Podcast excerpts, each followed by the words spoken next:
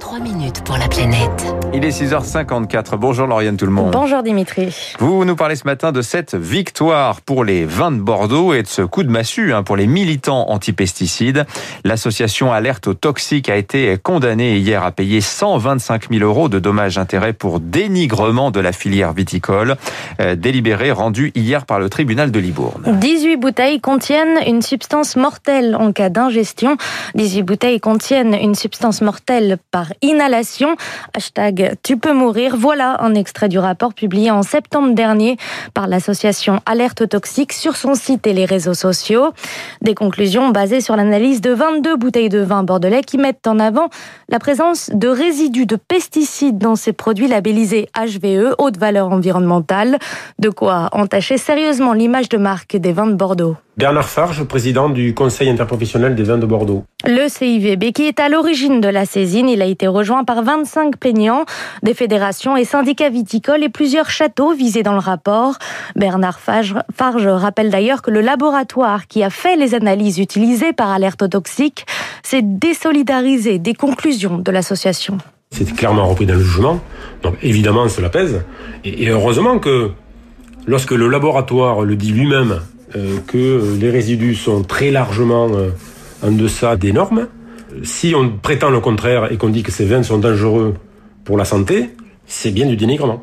Ça, on ne peut pas le laisser passer. L'association a fait en sorte que ces analyses soient euh, inquiétantes et anxiogènes. Avec 100 000 euros à verser rien qu'au CIVB, la porte-parole d'alerte toxique Valérie Murat dénonce une omerta. Elle va faire appel.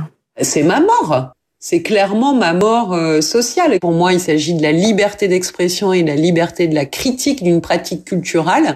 Voilà, on appuie là où ça fait mal et on prononce des mots que personne ne, euh, au CIVB ne voudrait qu'on prononce, comme euh, cancer, leucémie, produits toxiques, cancérogènes, mutagènes, perturbateurs endocriniens. Fille de vigneron décédée d'un cancer qui fut reconnu comme maladie professionnelle, Valérie Murat se considère comme une lanceuse d'alerte et dénonce un procès baillon.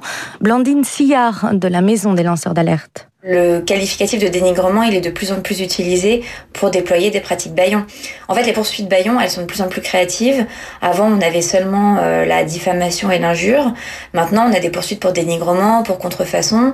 Et en fait, l'avantage, c'est que ça permet de contourner euh, un certain nombre de garanties qui sont assurées par la loi de 1881, qui permettent de protéger la liberté d'expression. Et ces nouvelles formes de poursuites, elles sont considérablement plus faciles pour les entreprises. Pour qualifier le dénigrement, le juge du tribunal de Libourne met en avant le manque d'explication d'un rapport volontairement tronqué et rappelle que la filière viticole tend à modifier ses pratiques. Le président du CIVB, Bernard Farge. Plus 30% en bio euh, depuis 2019, à un an. Nous poussons euh, pour que les entreprises aillent dans ces démarches-là. Euh, donc ce mouvement, il est puissant, il est vers le bio, il est vers le HVE. Avec plus de 500 exploitations certifiées HVE, la Gironde est d'ailleurs le premier département de France à adhérer à ce label qui autorise les pesticides de façon limitée. Je note que les militants condamnés, malgré tout, persistent et signent hein, dans ce qu'ils nous ont dit. Merci à vous, Lauriane Tout le monde.